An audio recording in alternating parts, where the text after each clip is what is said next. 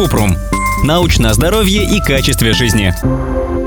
Правда, что гепатит С после лечения может вернуться, даже если после сдачи анализов он не обнаружен. И что партнер может заразиться через постель? Кратко. Даже если человек прошел лечение, это не означает, что у него есть иммунитет к инфекции гепатита С. Рецидив бывает редко, но болезнь действительно может появиться повторно. Точная причина, по которой инфекция возвращается, неизвестна. Единственный способ избежать заражения и первичного, и повторного – соблюдать профилактические меры. Если под постелью вы подразумеваете постельное белье, то через него вирус гепатита С не передается. Он передается через контакт с кровью. При переливании крови, если пользуетесь общей бритвой, кусачками для ногтей, зубной щеткой, реже во время незащищенного секса.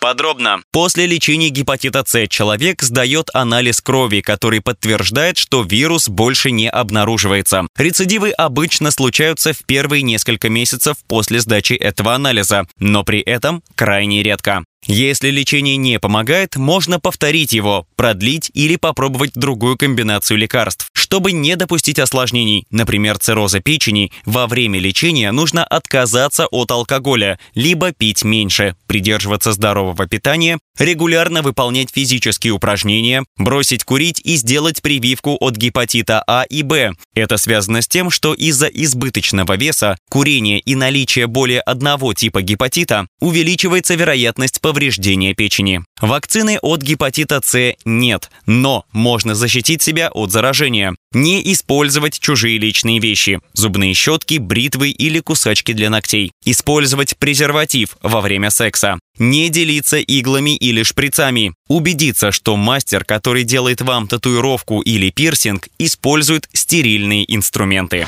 Ссылки на источники в описании подкаста. Подписывайтесь на подкаст Купрум, ставьте звездочки, оставляйте комментарии и заглядывайте на наш сайт kuprum.media. Еще больше проверенной медицины в нашем подкасте без шапки. Врачи и ученые, которым мы доверяем, отвечают на самые каверзные вопросы о здоровье. До встречи